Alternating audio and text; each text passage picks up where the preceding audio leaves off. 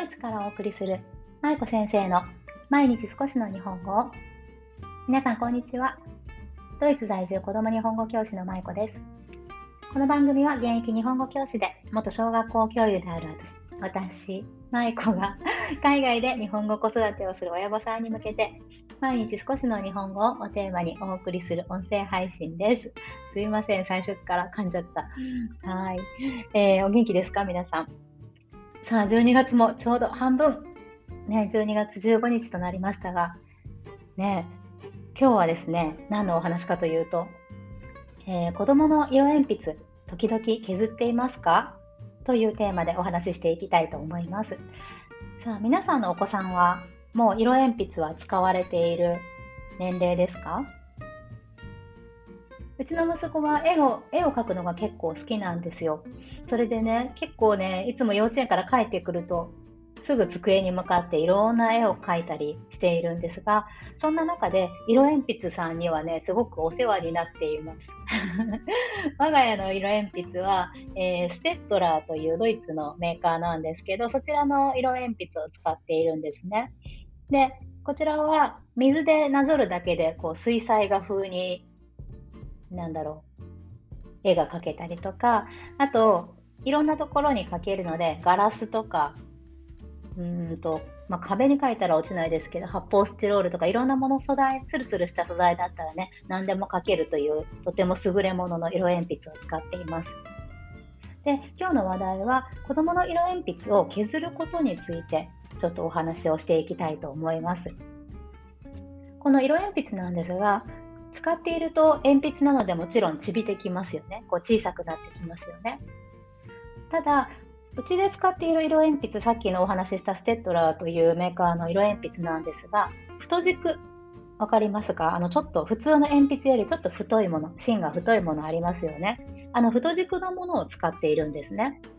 それで、色鉛筆を削ると言っても、息子が自分で削るということがちょっとまだ難しい時期なんです。というのは太軸なのでやっぱり削る時にね結構力がいるんですね。それで息子に一度させたことがあるんですがかなり力がいるので1本する 1本し終わるまでにもう諦めてしまってもうこれ硬すぎるできないということでね諦めてしまってそれ以降は私が削るようにしているんです。皆さんはお子さんの色鉛筆って時々削られていますか？それともお子さんご自身で削られていますか？もちろん年齢とか、あと使っている色鉛筆の素材というかの削りやすさにもよるかと思うんですが、あのー、親御さんが色鉛筆を削ること、鉛筆を削ること、子供の代わりにね、削ってあげることっていうのについては別に私どちらでもいいかなとは 思っているんですね。まあもちろん最終的には子供が自分で削るようになるので、親御さんが削って、代わりに削ってあげるのもいいし、まあ子供に削り方を教えてあげるというのもいいかなと思います。で、我が家で教えているポイント、教えているあの削っているあの色鉛筆なんですが、そのポイントとしては、私が子供がいる目の前で削るということをいつも意識しています。どうしてかというと、息子は自分で色鉛筆、細いのはね、あ、そうそう、細いのは削れるんですね。細いのは削れるんだけど、太軸のは削れないという前提のお話、すみません、今しているんですが、子供がいる前で削ることで、目で見て削り方を覚えるということができると思うんですね。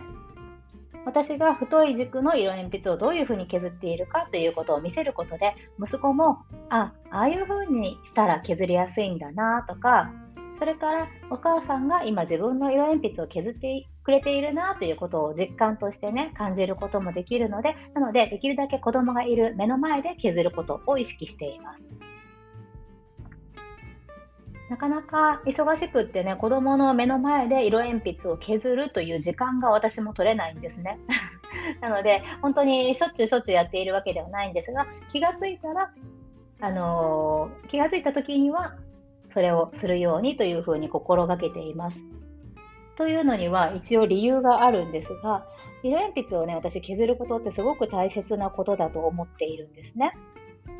で、どうしてかというと、まあ、皆さんも多分経験終わりだ終わりかと思うんですが鉛筆の先がちびている状態削れていない状態の鉛筆ってちょっとやる気がなえませんか？書く気持ちが、ね、ちょっとなんかあーってなりません？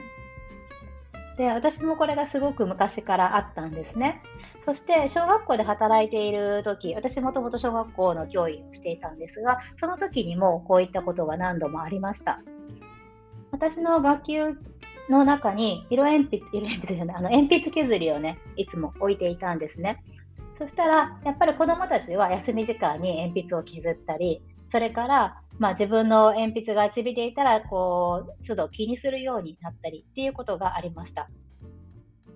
で、まあ、家でもちろん削ってくる子もいるし、家で削らずにそのまま昨日の鉛筆、昨日使ったままのちびた鉛筆を持ってくる子もいました。でも教室に色鉛筆があることで子どもたちは鉛筆を削るということに意識が向くようになってそして自分から削り始める、ね、自分で必要な時に削るということが習慣化していったなと思います。で私も教員として子どもたちにも定期的に削れているか声かけをしたり筆箱の中をみんなでチェックしたりねあのグループ班っていうのがありますよね。班で班活動としてみんなでちゃんと削れているかなっていうのをこうチェックしたりとか声かけをし合ったりとかねそういったことをしていました。でこの尖っている鉛筆ちゃんと削れている鉛筆を持つということは子どもの書く力の育成にもすごく役立つんじゃないかなと私思うんですね。やっぱりちゃんと書きやすい鉛筆を使うことで書くことの楽しさというものが学べるしそして子どもたちも自分が削った鉛筆が自分の書くこと自分が書くことにもつながっているんだということを感じることができるしそれがだんだん習慣化してくるとねすごく、まあ、学びにもつながるんじゃないかなと思っています。なので、まあ、自分の息子の話に戻りますが色鉛筆っていうのは時々削ってあげること、ね、子どもさんがもし自分で削れるのならそれでもちろんいいんですが親御さんが時々チェックをしてあげたりとか子どもができていない時には声かけをしたり親御さんが手伝ってあげたりするのもいいんじゃないかなと思います。はい。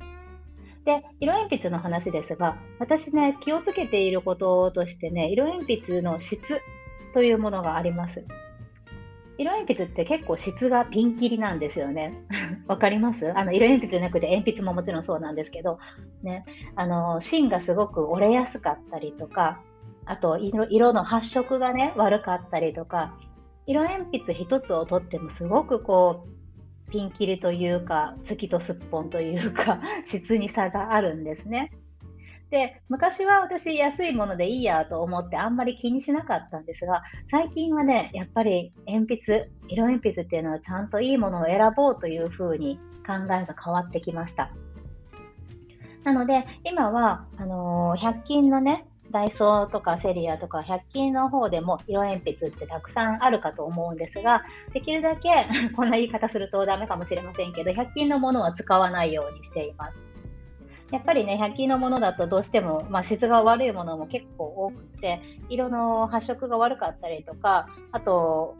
あの折れやすかったりとかね、さっき話してたみたいに、そういうところが、うん、多い、そういうものが多いなっていうふうにちょっと感じているんですね。もちろん個人差はあるので、100均のものがお好きな方もたくさんいらっしゃると思うんですけど、まあ、私はそういう風な感じで、はい、感じています。で、今使っているのがさっきお話ししたステッドラーという会社、ドイツのメーカーなんですけど、あのこちらの文房具メーカーの色鉛筆を愛用しています。ステッドラー自体は日本でも買えるように、はい、なっていますね。なので、もしよかったら皆さん、あの今日リンク貼っておくので、よかったら見てみてください。すごく発色がいいのと、あと、やっぱりいろんな素材にかけるのがいいなと私思ってるんですね。ガラスにかけたりとか、ね、ツルツルしたものタイルにかけたりとかそういうことができるのってあのとってもいいし色が混ざることで色の学習にもつながっていきますよね。例えば黄色と青が混ざると緑になるとかそういうことってやっぱりこう、あのー、鉛筆ではなかなかねできないことなのでそういった水彩画的な楽しみ方もできるということでこちらの色鉛筆すごくいいなと思っています。であと、まあ、あの汚れた時に水でさっと拭いて落ちやすいということもあるので、まあ、先生とかお母さんとかにはねすごく助かるんじゃないかなと思います。はいまあ、そんなこんそんなこんなでちょっと話がいろいろ脱線しましたけど、まあ、子どもの色鉛筆もしくは鉛筆を時々削っているか削れているかどうかっていうことをちょっと意識してみると割とね子どもの学習環境も整いやすいしそういったことにもねつながるのでよかったら皆さんもぜひお子さんの鉛筆色鉛筆ちょっとね今日覗いてみてください。